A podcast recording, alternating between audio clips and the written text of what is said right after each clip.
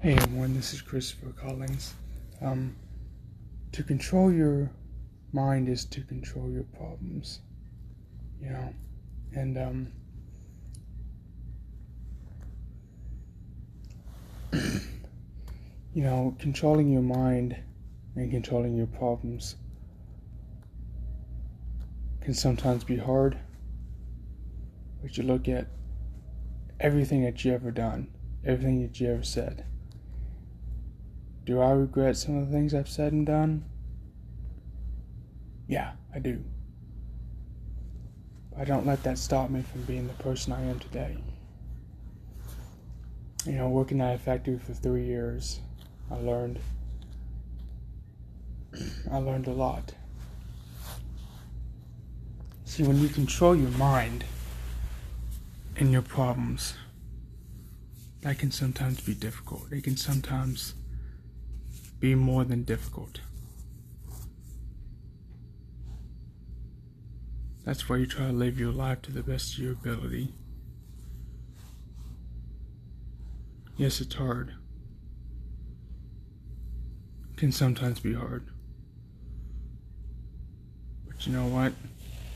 Don't let that ever stop you from being the person you can be. You know, every time I look at, at an article or read something on Facebook or, or Twitter or something, and somebody is posting like, well, today uh, we finally got rain. For example, today somebody posted we finally got rain. I'm glad we did, because hashtag the drought has stopped, you know?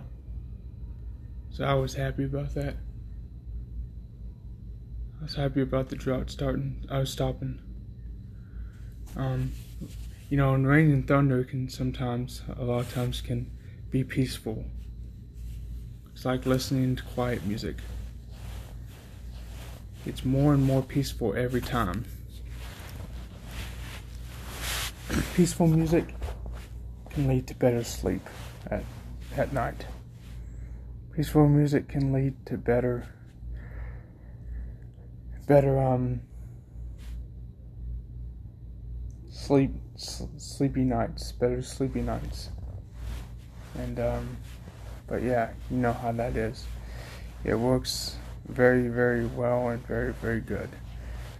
Uh, anyways, if you if you want to control your mind and your problems, and you can't, talk to somebody you know, talk to somebody who cares, because that is the best way, if nothing else, to handle this situation.